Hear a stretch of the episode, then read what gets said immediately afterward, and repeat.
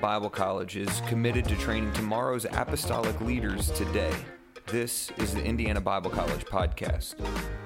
Learning is certainly not limited to the confines of a classroom. In fact, some of the most memorable lessons in life are learned outside of the four walls of academia. That's why several years ago IBC created the Ministerial Student Association so preachers, singers, and missionaries can learn the necessary lessons for successful ministry. This episode is brought to you by the Ministerial Student Association, or MSA. At Indiana Bible College, MSA is designed to fulfill the specific need of the pastor and church. Plainly said, students seek to be a blessing in whatever area they minister while at your church. MSA trips vary from one congregation to the next, they can provide outreach, music, preaching, and teaching seminars. For more information on the Ministerial Student Association or to book a trip to your church, visit www.indianabiblecollege.org forward slash MSA. Today's episode is a little deviation from our standard sermon. It's actually an altar working seminar with Brother Bobby Kilman, the Dean of Biblical Studies, and Brother Jason Gallion, the Dean of Students. This altar working seminar was hosted by the MSA department. It's just one of many outside of the classroom learning experiences afforded to the Indiana Bible College students. The aim of this seminar is to pass along to the student applicable advice for when they're ministering on MSA trips. Now, we're not always able to share sessions like this that happen on campus, but we hope you enjoy this altar working seminar hosted by the Ministerial Student Association at Indiana Bible College. Uh, I, am going to talk a little bit about. Uh, two preachers in the same setting, or multiple preachers in the same setting, or uh, tag team preaching. Uh, and, and, some of the dynamics to make that really work. And I know this is preparatory for MSA, but it'll also, uh, the lineup for Mark is very much the same. So uh, some of those dynamics will help you in terms of those types of settings. How many of you have ever seen real tag team preaching? Like where it's not just one following another, but they actually like alternate like two or three times? Oh, you have? That's awesome. That, is an, uh, a lot of fun. I don't ever hardly see that uh, done much, except for in the development of young ministers. Although uh, for a youth rally, it makes a fun uh, back and forth. And, and usually, you know, they pray and develop the sermon together, kind of talk about, you know, sermon points, where they're going to be and what they're going to say. And it's a wonderful way to do that. You have to really trust the person that you're with, because it could be really good or bad. Okay, so uh, here, I'm going to give you some. Somebody who has their Bible today. Ah, yes, uh, a grab 1 Corinthians 14 32. Uh, here, I'm, I'm going to give you, I, I, resist the urge to tell too many war stories uh, because, Brother Culp, I'm going to try to keep it at 20 minutes or under. And then you can ask questions, particularly that uh, you have about these dynamics. I'm going to give you principle number one is respect each other's time. I mean, I know uh, horror stories where uh, the first slot on an MSA, uh, they're supposed to go about how long? 15 minutes, 10, 15 minutes. And then the next person's supposed to go 20 minutes or so. And there are stories like where a guy went like 40 minutes to tr- because, you know, he thought he should have been second instead of uh, first. And so he tried to preach over the other guy's term, uh, time. And it got really ugly that night. Thank God that was uh, before my times. And so, uh, you know, uh, check your ego. Okay, uh, there are two, two points on that, underneath that. One, God can speak through you. Okay, and, and for those of you who have confidence issues around that, just work at it and say, you have to trust that the Lord can speak through you. Second, though, guard that other side of the equation because you can become self focused in two ways. First of all, man, there's no way God can use me. All right, give that up. That is too self focused. It's carnal, actually, and fleshly. It's a lack of faith. You're concentrating on yourself too much instead of God and, and him, what He wants to accomplish through you. Second, God can use your peers. Okay, so make sure that you know that it's not a hit to let the Lord speak through someone else. Uh, guard your ego, uh, ego rather in those uh, dynamics. You, I get, you have that open for me? What is it? 1 Corinthians 14 32. What does it say? Mm-hmm. And the spirits of the prophets. And the, everybody say, the spirits, spirits. of the prophets, are what? Are subject to the prophets. Are subject to the prophets. That means you can help yourself. When your time is done, respect it and sit down. Your anointing stops within the time frame that the, your leadership gave you to operate in. Respect each other's time. Okay, so work really, really hard at that, uh, and and then uh, make sure you get that done. The second thing I'll talk about is um, how to give a a first altar call as opposed to a second altar call. The first one is a what I would call a more standing altar call. You can have a call to action without having people come to the front. So if you're the first preacher, you can say like this, something like this Let's all stand. We have another preacher coming, but let, let me ask you in your own way to respond to uh, what, what you've heard today. And you can give a standing altar call where you have them pray for a few moments, kind of like at, uh, have you seen the dynamics work at Mark Conference? And occasionally, if you're like in the position of Brother Mooney, like he will do, it says, Now, we've got time today. This, we've set aside time on the schedule for this. Let's respond to this. But give the pastor, or the leader, whoever's over the conference or the church where you're at, give them the permission to do that. You stay within the boundaries of what you're called to do. Okay? Uh, and then, so that means uh, uh, stand in the pulpit, thank the pastor, and, and, and start cooking quickly, especially on an MSA. Uh, I, I, trust that the Lord will use you. We've had uh, incredible things happen on MSAs. Healings have occurred on MSAs. People, have, multiple people got the Holy Ghost. I mean, we just had this. Where are you at, Brother Cope? I'm looking for you. Yes. yeah. Yeah, that's right. And so, uh, yeah, so that happens. That's just the constant. So I expect the Lord to do those things, but make sure that you stay within the parameters of what you're supposed to do. Okay, and trust that you and whoever you're paired with uh, the Lord will uh, use you together. And it would be good to say, uh, you know, something like this. Wasn't that a great word that Brother Colton preached or Brother Dury preached while he was up there? Thank the Lord for what I've heard. And, and by the way, you should really be open to listening to the Lord speaking to you through your peers. It's arrogance not to. Remember, I'm going to say it one more time. I think this is the most important thing, principle in terms of governing first and second preaching slots is you have to really believe that the Lord can speak through your peers. Now, that means that even if you think you can preach better, uh, pride can be hid by false humility. And so, in and you have to be careful because, you know, just as a way of in the way of uh, personal confession, I, I remember when I was a young man here at Bible college, I would say things in my head, I can preach better than them. And I'm, I'm ashamed to admit that I said that. That's a horrible thing. The Lord parked me for a year and didn't use me uh, to make sure He got that out of me so that I could be effective in ministry. And you have to trust that the Lord can use your peers, okay? And if you get that together, the two of you working together in a service will be powerful, and there won't be that combative spirit that'll disrupt the anointing of God and what the Lord is trying to accomplish. Okay? All right, good. I think that's enough for me. All right. Well, I thought Brother Kilman did an amazing job, and uh, as always, and you know, I noticed a pattern in my life as a young preacher that uh, every other time I got up to preach, I did horrible.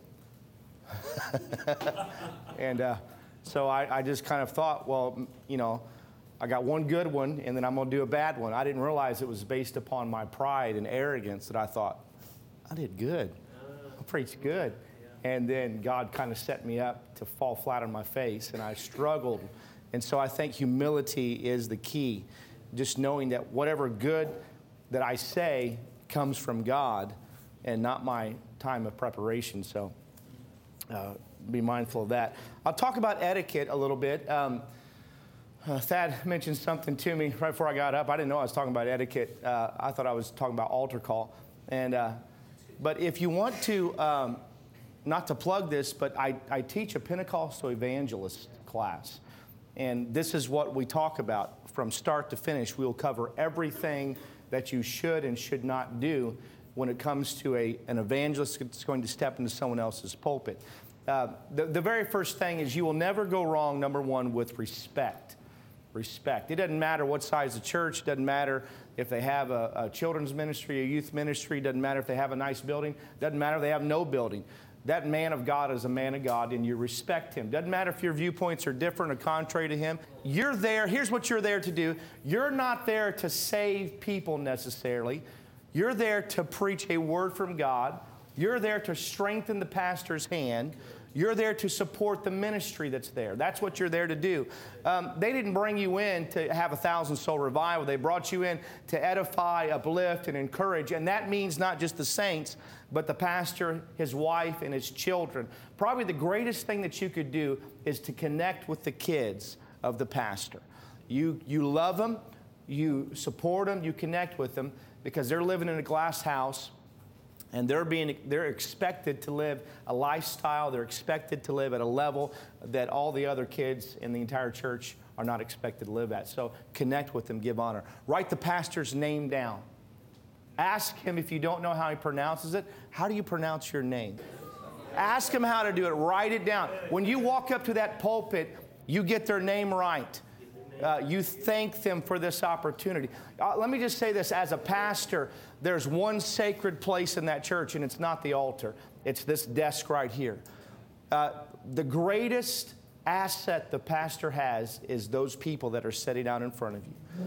The greatest investment that pastor has are the saints.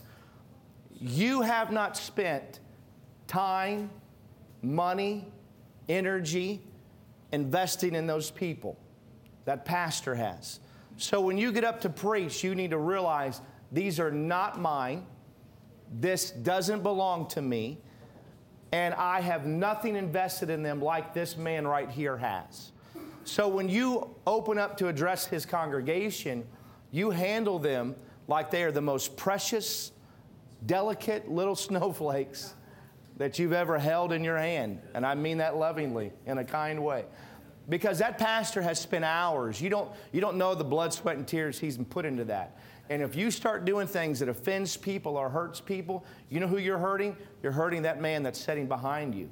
That's who you're hurting. You're hurting that pastor's wife. You're hurting the kids that are there. You're not helping anyone. So, as a young preacher, be careful what you say. Let me just say this etiquette you can't say things that Brother Mooney can say. You can't say things that Brother Kilman can say. You don't have any business preaching ideas and thoughts in an aggressive manner like they would address ideas and thoughts in an aggressive manner. You know why? Because you don't have a clue. I'm sorry. I, I, mean, there's great preachers in this room. You guys are you guys are going to do incredible things for God. I have no doubt. But you haven't lived it, you haven't experienced it, and you haven't had enough water under that bridge to walk in and address certain topics to that congregation. That's just the reality of it. So you have to be careful how you come across. That's proper etiquette. That's proper etiquette. So you're there not to reprimand. If you're going to get up and preach on prayer and start beating these people up for not praying enough, that's, that's on you, and you'll never be back. Now, you can preach on prayer and inspire them and lift them up and get them to the place that, man, we are ready to pray. We're, we're going to take it by storm. And that's, that's the type of preaching that pastors say have confidence and I'll have them back. It's not all about coming back, but you want to make sure that you leave a positive impact on that church. And so you thank them for allowing you to be here, you acknowledge them, and then you acknowledge every ministry in the building. I think that's a good thing. So if you know there's guest pastors there, or if there's assistant pastors there, a youth pastor there, you acknowledge them and thank them, and you always thank the pastor, his wife, and his children for this great opportunity. I think that's proper etiquette. What else did you say? Uh, so, and while you're preaching, all those things that you're mindful of, things that you, you shouldn't deal with or wrestle with or, or preach. I, I appreciate holiness preaching. And I think that we've got to be a generation that gets holiness preaching. I think we need guys and gals that are going to preach uh, separation and, and transformation. That's apostolic. But I think you've got to be careful. You've got to be careful. You're not there to draw the line for that church. Uh, you're there just to lift up and encourage and emphasize and, and support. And that pastor may say, I give you liberty. But when he says that, he doesn't mean that. and that's a dangerous thing.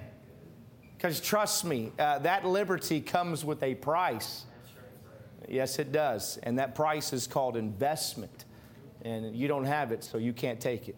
And so just be very conscientious when you preach. Lift up, encourage, and edify and help that church.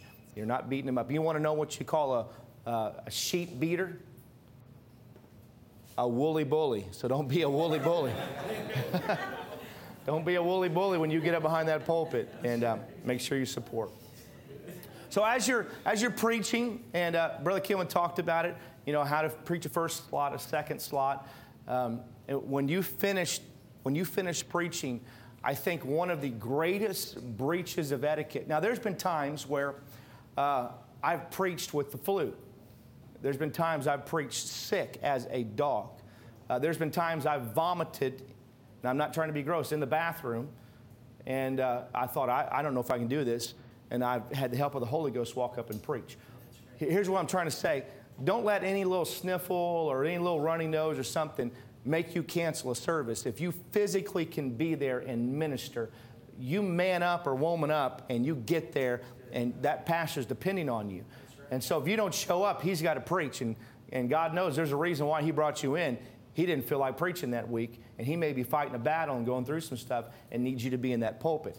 And so you preach. And then, and then when you preach, you preach and you give every. There's been times where I've preached, I've preached so hard and passionate that I literally had no physical strength at all. And my wife drove the entire way home. I'm not trying to pat myself on the back. Brother Kilman's done the same thing. Because when you're in that pulpit, you're giving, you give everything or you give nothing. And you were asked to preach it. Don't be unprepared when you step behind a pulpit either. Uh, I had an MSA trip come, and uh, I was a youth pastor, invited some IBC students in, and they walked in the door, and I knew this is going to be a bad trip.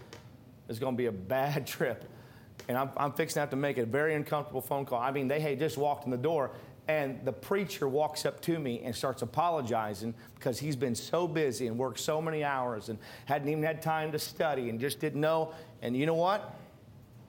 I, I, I was so close to saying, well, then you don't have any business stepping up in that pulpit. But I was young, and uh, I, I was forgiving and graceful. Not so graceful, not so forgiving now. If it had been now, I'd have been preaching that Sunday. He didn't come back. He didn't come back. And, uh, and he got up, and you know what? He fell flat on his face. He bombed it. And you could tell he hadn't prayed, he hadn't studied, he hadn't put forth effort. Shame on them. Shame on him. You owe it. You owe it to God. You owe it to that pastor. You owe it to that congregation. You owe it to the other people on the MSA trip. You owe it to every one of your peers because you make them look bad as well as you look bad. So you have you've slapped them in the face and you've disrespected them as well as the people that have brought you in. And so you make sure you're prepared. And so you give everything that you've got. And when you're finished and you go out uh, to eat, you, you be respectful. He's not your dude. He's not your bro. He's not your homie. He's not your friend at all. He's a man of God. They are to be respected. You are to call them brother, reverend, sir. Uh, always thank them for the meal. You thank him. Thank you for, for dinner. Thank you so much for your kindness. Thank you for, for giving. Thank you for spending time with us. You'll never go wrong with thanking them for what they've given and what they've sacrificed and what they've done. So never walk away from that table if you've eaten or if you had something to drink without thanking that pastor and pastor's wife. And it's okay to thank them multiple times. Uh, and so then I'll talk about an altar call. Now, an altar call is an art, by the way. It's an art. Uh, it's like building a sermon. You don't just get up and become a good uh, closer uh, for an altar call. It takes, it takes intent, it takes purpose. Now, I, am not going to talk about homiletics, but uh, it, to build a sermon, Brother Kilman will get you, he'll get you situated on building a proper sermon, and I'll deconstruct how you build a proper sermon. Uh, so I'm not, I'm not going against like, your introduction or your body, your points, and your conclusion. But here's, here's the way you need to think. Uh, build a right, good sermon, build it the correct way, but I want you to think about your sermon in two parts and two parts only. This is how you think about your sermon. You have your introduction. Your introduction is part of you getting to know them and them getting to know you. And so you start off and you, you give your thanks to the pastor and, and maybe tell a little bit about yourself and, and then you give your scripture text and then you give, that's part of your introduction. And your introduction is going to be quick. And then you kind of get into the gist of where you're going in scripture. I want you to think about that. My introduction is kind of like uh, my introducing myself to them and my topic to them. And then the second part, which will be the largest part of your sermon, is your close. So when you think about approaching that pulpit, you've got a very short introduction, and the rest of it is an altar call. That's how you have to think of a message. Because there's one purpose to that sermon That's conclusion. Someone say conclusion. conclusion. Someone say application.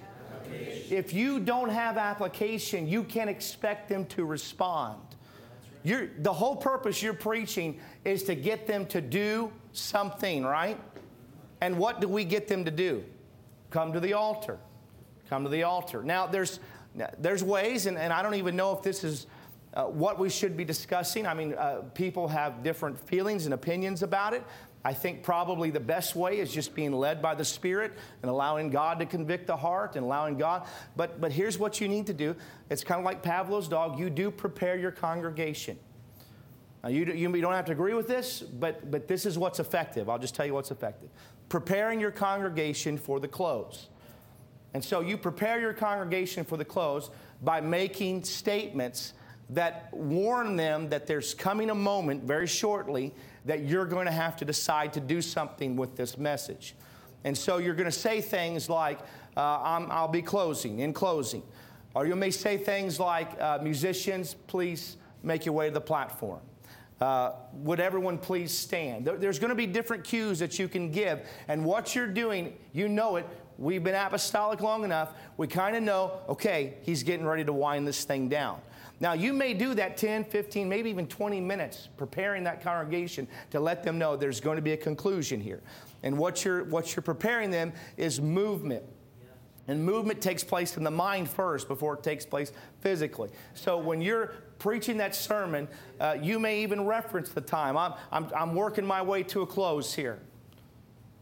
And Brother Kilman's taught you about silence and, and crutch words, and he's taught you about pauses. And and when you make statements like that, you can pause a little bit because people will then begin to ready themselves for what's fixing to happen next. Um, I'm, I'm, trying to, I'm trying to wrap this up here, or uh, I'm going to have the musicians go ahead and come and not play. Here's what happens in an altar call. If you don't tell them what is expected of them, they may never get it. There's some congregations that will not respond, they will not stand, they will not move. You cannot give an altar call for people that are setting like you're setting and expect them in just a few seconds to jump up, run to the front, and start speaking in tongues. You've got to prepare them. So you've got to get them acclimated to this idea. There may be some congregations that you actually have to get them out of the pew if you want an effective altar call. So there are times when you have to build that call into a sermon. It, your, your altar call shouldn't be like, oh, snap. I I don't even know how I'm going to get him up here. Yeah, that's right. Man, I never even thought about this. How many's ever had that idea when you're preparing a sermon? It's like, you can see it, and I'm going to say this. And man, they're just going to be like, whoa! And people are going to fall out. And all of a sudden, so you're like ready because you can feel the goosebumps on the back, and, and you're like, this is going to be amazing. And, yeah, and then you're, you're preaching that sermon, and there is dead. There's dead as a rock, and, but you're thinking, it's coming. it's coming. And then you say it, and, and, and they're still dead. And you're like, oh man, now I've got to give an altar call. I didn't even expect this. Well, shame on you. That entire message is for what? The altar call. You're building that thing up for one element. That is to get those people application. It's application. It's kind of what uh, Brother Brown said. You know, we're, we're big on inspiration but, but we're not so good at, at application, right? And, and that's what the altar call is. So everything that you're building is to get them to pray. And sometimes you got to talk to them about what to pray for. And so sometimes in that altar call, while you're preaching that sermon, you, you've got to spell it out. Somebody's got to come up here and pray for healing. And, and uh, if you've been depressed or down, uh, this is your altar call to come and God will lift you up. Pray for liberty. And so sometimes you have to tell them what to pray for. And then when you complete your appeal, you've got them moving forward. That's not the time to put down the microphone and walk away and sit down and say, That's a good sermon, wasn't it? No, no, no, that's not, that's just the beginning of the altar call. Here's what needs to happen. When you leave your Bible open and your notes open and that microphone right there, that's a statement, by the way. That pastor, very rarely, unless he feels an urging of the Holy Ghost, will come up and take that microphone. You know what that means? I'm coming back. So if you've got something that you feel that I may want to say or need to say, you leave your Bible, your notes, and the microphone right there. Or you take the microphone with you. But it's not time to stop after you get them to come forward. That's not the time to stop. Now is the time for you to work the altars. But here's the thing when, you get in that altar, it doesn't matter if you know what to say. You're not a prophet, and you don't have to prophesy over him. All you have to do is pray. Brother Sleva, where he was here, where does he go? Brother Sleva helped me, and here's how he helped me. I listened to how Brother Sleva prayed for people in the altar. And you know what Brother Sleva would do? Brother Sleva would simply, every time he walks up to someone, just about, he'll say, I want you to pray what I'm praying. And he'll begin to pray prayers of repentance. He'll begin to pray that God would help. And before you know it, that person that doesn't know how to pray will begin to mimic or pray exactly what you're saying. Now, when you guys, now here's what you need to do in an altar call. You need to be careful about how you lay hands on people. Okay? You need to be very careful. If it's an elder, if they're more than a couple years older than you, you probably need to really rethink about putting your hand on their head and just giving them a good what for. because here's the thing you're taking spiritual authority over that person and you are establishing, establishing yourself. And it can come across offensive if you're not careful. Don't mess up somebody's hair if you can help it. Don't walk up to a lady that spent two hours on a hairdo and just smear it all. That's, that's disrespectful. They're not going to get anything out of it. Uh, I mean, you need to put a breath mint in, you need to get you a drink of water, but you need to make sure that you pray. And you better lay hands. If it's a young lady, you guys, and you feel compelled to pray for that young lady, be careful how you pray. You know what a good spot is? Uh, one of you young ladies, stand up. You know what a good spot is to pray for a young lady? All right, lift your hands up. It's a good place. If you're going to pray for a young, young man, if you're going to pray for a young lady and she's got her hands up in the air, it's a good, safe spot right here. That's a good, safe spot. Not, not like this. you don't need to go below the wrist because that could get a little uncomfortable. Put your hands up. You, you just grab their hand. You can pray for them, but you better be careful how you lay your hand on their head. I'm just saying, it, I, I don't know what Brother Kilman's guidelines are, uh, but if it's a young, if it's a little girl, if it's a, if it's a young, that's, you can lay your hands, but if it's a lady, you need to be careful how you, you just reach out and pray, put your hand. Now, some, some will say, well, you can put, put your hand on their back. Well, I don't feel comfortable doing that. You, thank you. Uh, and I don't think that you should get comfortable doing that because that's kind of a more intimate touch. Uh, I, I wouldn't even walk up and put my hand on my sister in law's back to pray for her. And, and that's family. I think it's just you need to be conscientious of how you're touching that individual. Uh, same with guys. Uh, now, let me just tell you this uh, be careful how you put your hands on boys. I think you got to be careful. Work those altars. Get in that altar. Here, here's what's going to happen. If they've never prayed before, first of all, the greatest place for you to explain what prayer is and how to pray is in the altar. That's where they're the most receptive. They're, they're there wanting something from God. So they're going to listen to everything that you say. If they've never prayed, you got to tell them how to pray. Say, as I'm talking with you, this is what I want you to do to God. And so I, I want you right now to, to ask God to forgive you. Bible says that if you repent, that simply means telling God everything that you've been a part of that you know is not right, that you know is sinful, you open up and you tell God everything, every hurt, every pain, and you lead them in repentance. And if you have to pray, what Brother Sleva did, if you have to pray repentance, if you have to say, God, forgive me and wash me and purge me, God, take away all this sin and take out this junk I've done, every, every word I said that's not right, and every action, then you repent right there. And make sure that they're speaking it out loud. I've never seen anybody get the Holy Ghost and words not come out of their mouth. And so once you leave, and don't don't skimp on repentance. Here's what here's what we've got to stop doing. We've got to stop getting them baptized immediately, and we've stopped. We've got to stop praying for them to get the Holy Ghost immediately if they've never repented. They won't get the Holy Ghost if they haven't gotten sin out. So don't rush them through repentance. That's why some people it takes months or even years because they got a lot of stuff they got to repent of. I believe that. So pray with them. Just let them pray. I- I've never, I've never had somebody that I was trying to rush through. Uh, I, I've never just had anyone that I was trying to push through, push through, push through, actually get the Holy Ghost that I can remember. But I've had all kinds of people that I'm just praying with them and they're repenting and crying and asking God, and then all of a sudden it switches. It just happened. It's what it's a gift from God. But they'll never get the Holy Ghost. They'll never have an opportunity if you're not working the altars and praying. Here's the other thing. Make sure that you pray if you can. Lay hands and pray for every person that's in that altar. But if you're not praying with one particular person, you lay hands on as many people as you can and pray for them. I know this wasn't an altar working thing, but that's kind of what an altar call is. It's application. It's application. So you're building, you're building. You're preaching, you're preaching, you're building, you're building, you're pulling. There it is. Now respond to it, respond to it. And the Holy Ghost, sometimes the Holy Ghost will be so strong in that place that you'll never even get to finish your message. People will just start coming. And those are the greatest moments you'll ever experience.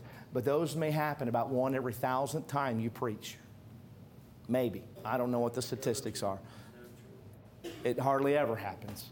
So never anticipate that. You always anticipate, I've got to get them to that altar so that they can apply everything that I've preached on and everything the preacher before me has preached on. They can apply that to their life because that's the entire purpose of them being in service. That's what we want to happen. What, that's results. It's results. You know what old timers used to say? When, when I was a kid, we'd have revivals. And uh, I don't know if you've ever had revivals like this. We'd have revival, and it would be five nights a week, sometimes six nights a week. You, you were lucky if you got Saturday off, if you're lucky. And you know what would happen after we'd end the revival on Sunday night? Pastor would get up and say, Bless God. I felt God just speak to me, and we're going to continue it again next week. I've been in six week revivals. I've been in six week revivals. And I'm telling you, it's tough. And I don't know how that preacher preached, but he got up every night and preached his guts out and, and pulled people to that altar. And in one of those altars, God changed, altar calls in a six week revival, God changed my life. And I experienced liberty in the Holy Ghost that I had never experienced. I was almost 21 years of age. And I danced until I was slain in the Spirit. And an hour later, I came out of it, and God had taken me on a journey. And it was the most profound thing that had ever happened in my life. And so you never know what's going to happen, but that will only take place if you're building that altar call and you're building for people to come to that front and you minister to them. Pray for those people. Pray for them. If, if you're at a place, and, and, uh, and this is embarrassing, but they may come and get you and they'll say, Would you come pray? And here's the thing they're not expecting you to perform a miracle. They're, not exp- they're just expecting you to take time to plead the blood upon that individual. And whatever God wants to do, God will do. And if God leads you to pray for something specific, then you pray for something specific. But also pray this God, don't let me be confusion. Don't let me be confusion. Don't let me harm this young person. That's a valuable asset to the kingdom of God. And sometimes your prayers can mess them up.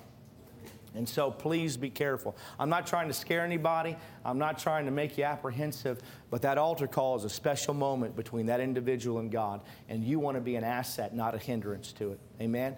All right, I can't think of anything else to say. I was going to read some scripture.